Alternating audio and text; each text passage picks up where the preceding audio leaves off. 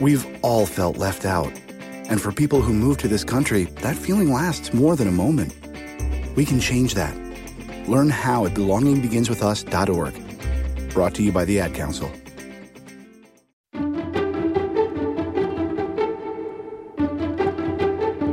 I'm Gail Federici, CEO of Federici Brands. I have spent my career solving hair problems for women, starting with myself.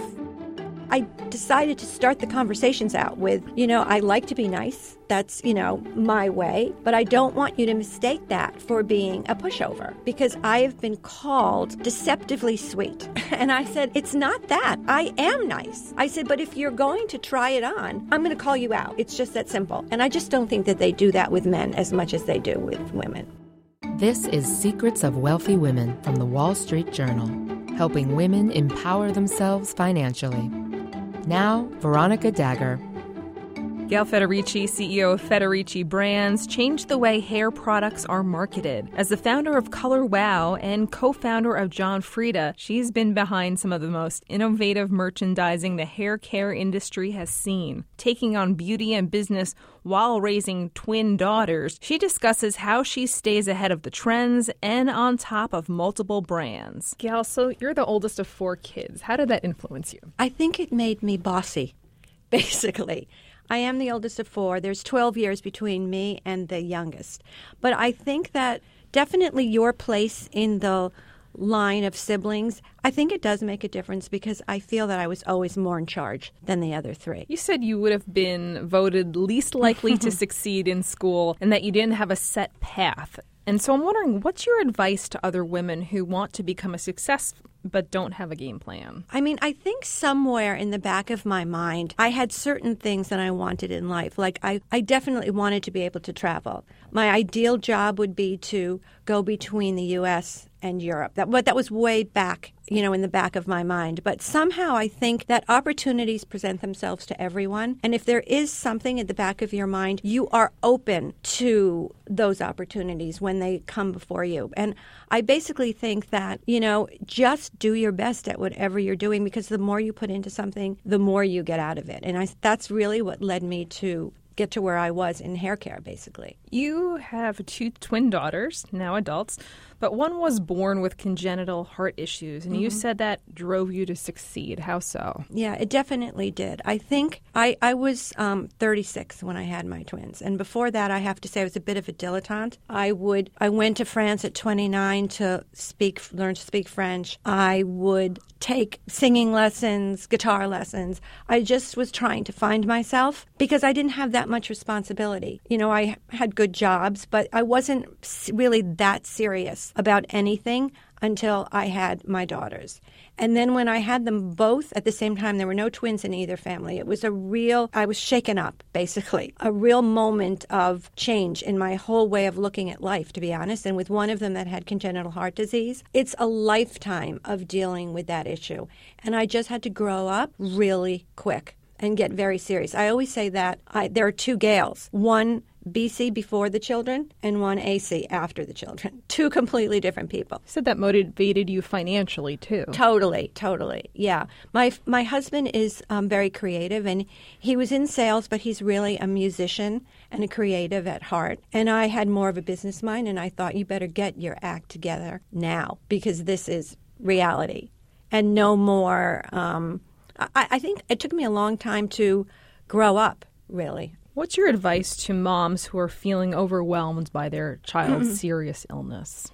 I mean, the cliche is you have to take things one day at a time and know that people have things much worse. And I think things got into perspective for me when I was at the hospital and seeing other families with kids in worse shape than my own. And I just had to keep giving myself a reality check that it could be worse and take it a day at a time. And all you can do as a parent when you have a really sick child is to find the best possible care because that's all you can do. And I felt I did that by taking her to Boston Children's Hospital. You've spoken about leaving your girls to go on business trips and feeling mm. guilty. So I'm wondering how working moms can learn to go easier on themselves and not so feel so guilty about doing so.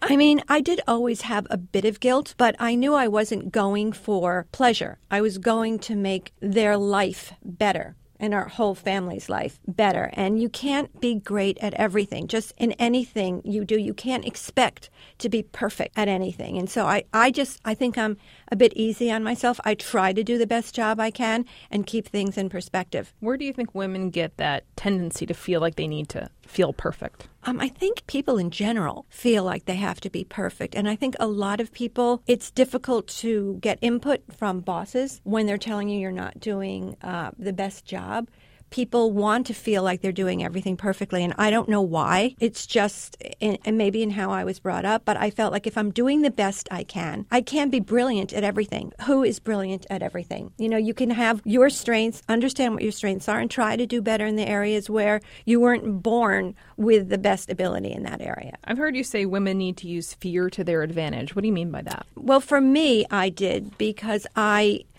was very afraid when I got the diagnosis. And when I had two kids at once, I really was not prepared at all. And it shook me into the real harsh reality of life. I was a bit of, you know, I think in, in some ways I was really emotionally immature. And that changed me. And I, and it, I was afraid. I was afraid for what the future might hold, and I wanted to control it as much as I possibly could. You said when you were younger, some vendors took advantage of the fact that you were mm-hmm. nice. Tell us about that. Yeah, I think, you know, there are certain things. I, I was also small and a female, and I looked incredibly young to a fault. And when we would have different vendors in, I would be very nice and it would start out fine. But at some point, and it happened over and over again, they would do something that was to me, you've got to be kidding me. It's outrageous how they are changing the original deal or um, basically changing the deal. And so after a while, it was just very annoying and very frustrating because I wasn't ever going to let it happen. But I decided to start the conversations out with, you know, I like to be nice. That's, you know, my way. But I don't want you to mistake that for being a pushover because I have been called deceptively sweet. and I said, it's not that. I am nice. I said, but if you're going to try it on, I'm going to call you out. It's just that simple.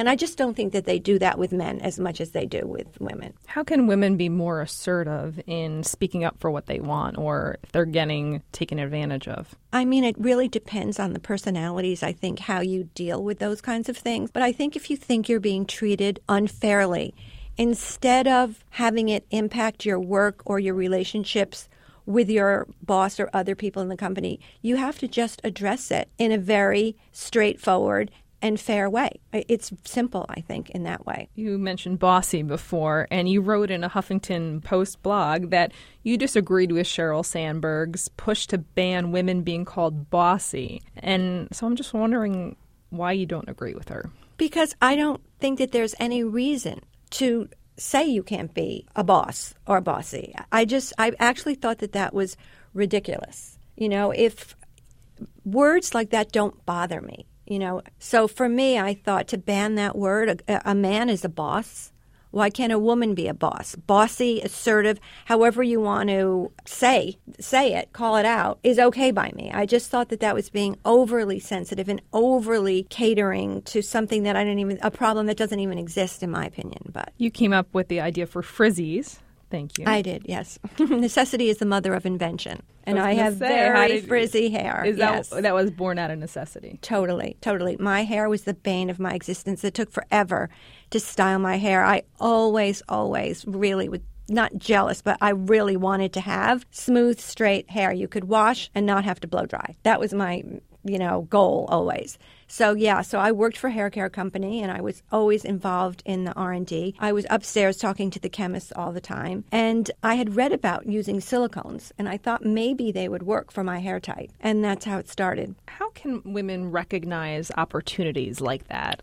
They're looking for their break. I, you know, I think that for me, it's always been if there's a problem out there and it's impacting me or I see it's impacting friends of mine or family, then I try to control it. And by controlling it, it often leads to a solution. And I just keep digging and digging and digging until I can figure out a way to make the situation better. What's your advice for women who have their creative idea shot down by someone else? Mm, I think then that you have to either find somebody who has similar thought process and ideas to you, or you have to go and do it on your own if you really believe in it. We've all felt left out. And for people who move to this country, that feeling lasts more than a moment. We can change that.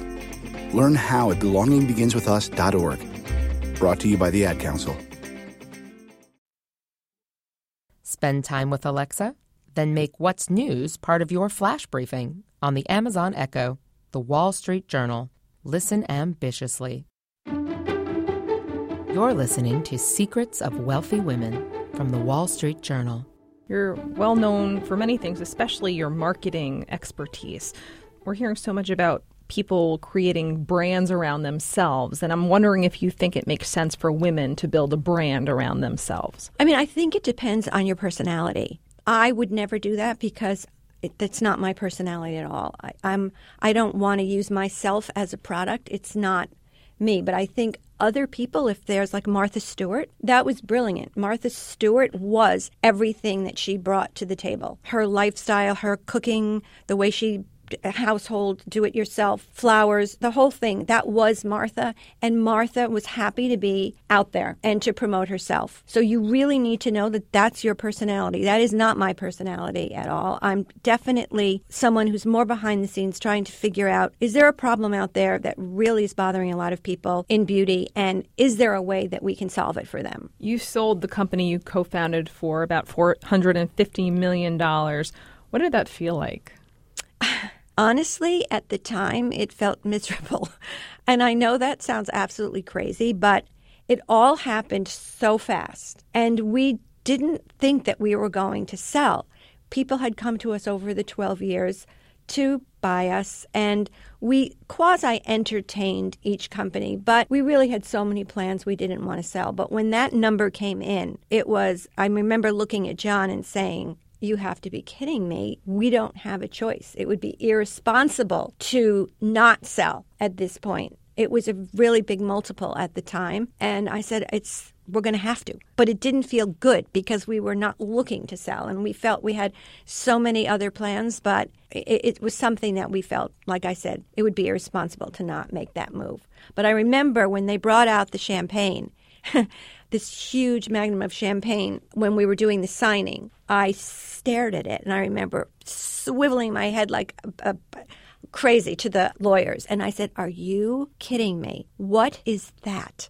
And they said, Most people celebrate when they make a deal like this. And I said, Get it out because I was miserable. I was literally shaking, as was my two partners, Annabelle and John. We were just, it was like, I don't know, I can't explain it. I, I was really in a state of uh, sort of post traumatic stress for about a year, about a year. Was it partly because you worried you didn't know what to do with yourself? It was just everything that we were. And as a group, we had a great group of people that were working with us. And it was fun. And we were out there doing things that hadn't been done before and making a difference. You know, it was really, of course, it's about the money, but what's more fun is when you really can make a difference to the consumer out there. When we had, uh, I can't even tell you, cabinets full of thank you letters for Frizz-Ease people would make us candy that was in the shape of a Frizz-Ease bottle. Mayors of towns wrote us poems about how it changed their kids' lives and it changed their life. It was an amazing thing to be bringing change to an industry that had been so static for so long and really making a difference to women. It was it was our life that you know, and it was fun at the same time, and uh, it was hard to let it go. Really hard. What did you do with the money? Bought a house in England, invested, and just recently we bought a house in Turks and Caicos. Nothing, you know, wild and crazy. What type of investor are you? I am not conservative. I don't really do a lot of the handling of my own money, and I never have. It's always been the business that I focus on. And my sister, who's also a lawyer, who also works for the company in operations, she handles a lot of it. And of course, we have outside experts too. And every once in a while, I might have an idea for something, but I really get more advice than I give. Have you been able to make your money last? Yes. Yes. I'm not a crazy spender. I'm a little bit cautious. I think because I never was cautious, but I am more now because of my daughter. I think, and I just want to make sure always, and to a fault, this is. I'm my advisors tell me all the time, stop worrying. This is absolutely ridiculous, but I, I do, and I worry about the future of, of my kids, and now I have a grandchild, and so that's what I think of uh, the most that's what causes me to be more cautious, even though it's probably crazy that I am. But You've had so much financial success. What motivates you to keep working? Um, my father worked until he was 92. You know, I feel better when I'm working. My mind, I'm neurotic a little bit. So, my mind, not a little bit probably, some people would say a little bit more than that, but my mind will go to a dark place if I'm not really busy. And so I just keep going. And I find it interesting. Like, I like to learn. So I think because the business has changed so much with the internet, and it's just a whole different marketplace right now. And it's interesting to me. It's really interesting to me to be learning. You know, I really like to learn. And it's a very different marketplace than when I was doing John Frieda. So it keeps me stimulated, I guess, and that's what I like. And I and it keeps my mind occupied.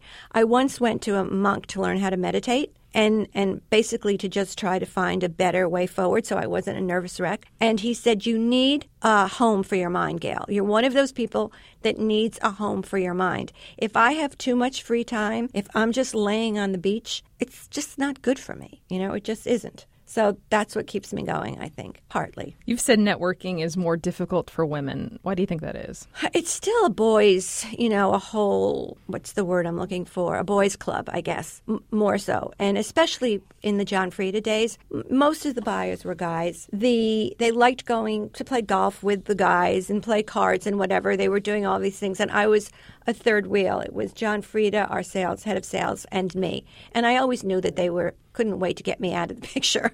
The rest of them, it's changed a lot. There are way more women in business, but I really think it it's uh, depends on your personality. I'm not. I'm more of an introvert, so for me, networking isn't second nature. But I think there are plenty of women that are good at networking. It's just still a bit of a boys' club out there. Some female business owners have told me that women would rather do deals with other with men, not women, and so I'm wondering if you found that to be the case.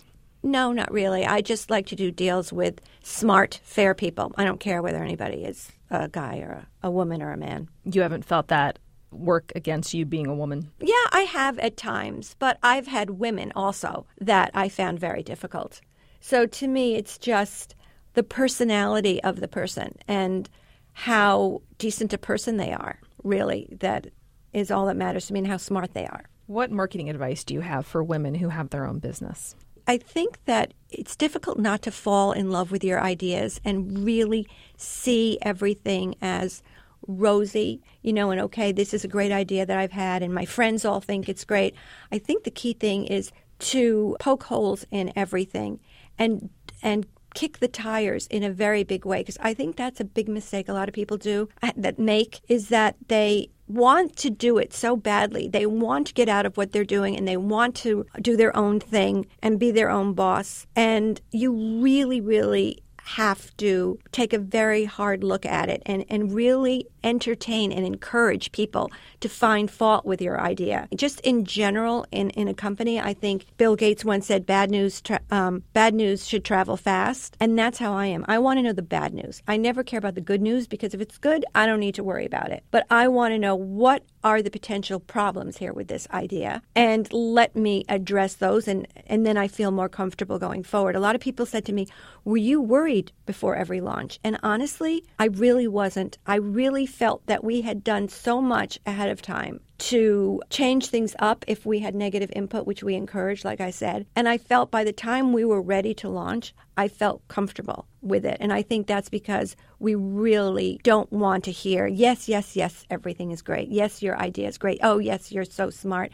This is great. Oh, the packaging looks great. No, we go outside and we talk to people that don't know us, that have no stake in anything, and then try to get the input like that. And I think that's really so important. If you hear that negative though, how does that not affect your confidence? Because if it's negative input and it makes sense, which it has in the past, we've gotten negative input before, when it makes sense, we change what we're doing. So we've changed packaging with sheer blonde. We brought it into CVS before we we thought it was genius actually. We thought the copy was genius, the the graphics were genius. Brought it into CVS. All the blondes walked right by it. It was sheer blonde. We didn't do a lot of things right on the initial packaging. Finally, after we brought it in three times and changed things three times, every single blonde that went by picked up our product out of all the ones on the shelf, and they also all said they would buy it at the price point. So we change things when it seems like the person has a valid point. There's a big trend young women letting their hair go gray or dyeing their hair gray. What do you think of it? Um, I think that I like the silver hair that people are doing on some people. It depends on your complexion, really, I think. And I, I do like some of it. And the same thing for women. Some women look amazing with gray hair. Usually it's women that have straight, shiny hair and it goes gray. It's beautiful, but it's just not right for everyone. For me, it would definitely not be a good idea. That's for sure. Big, wild, gray, frizzy hair, I don't think so. Time now for your secrets. I'm Gail Federici, and my money secret is go to the experts, which is what I do. With the company, I'm fine, but with my own money, I give it over to the experts, one of whom is my sister. Be sure to check back every week for future episodes featuring tech leader Jean Case, designer Rebecca Minkoff, and actress Sandra Bernhard. Hear from women industry leaders about their road to a successful career and their secrets to financial empowerment. Find us on Apple Podcasts or your favorite audio provider and tune in every week for all new episodes of the Wall Street Journal's Secrets of Wealthy Women podcast. What's your secret? Let us know. Write podcasts at dowjones.com or on Twitter, use hashtag Secrets of Wealthy Women.